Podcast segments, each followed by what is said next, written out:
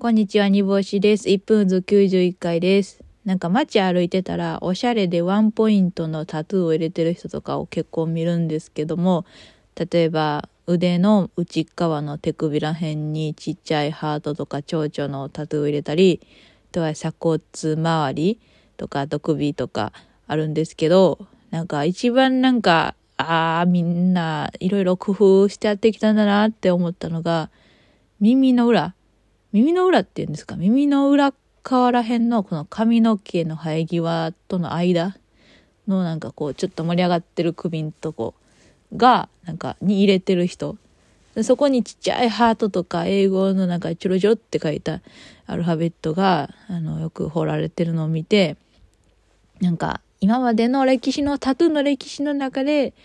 そのいろいろんなところに体の部位にタトゥー入れた結果、ここに入れるのがおしゃれなんだなって行き着いた感があって、なんか、その、なんでしょう、す、すすごいところになったなっていう。え、な、普通にここにタトゥー入れてたら、なんそこにって思うんでしょうけど、いろんなところに入れた結果、ここに行き着いたんやなと感じがして面白いなと思いました。うちもいつか、あの、耳の裏のところにですね、あの、カボスのタトゥーを入れたいなと思いました。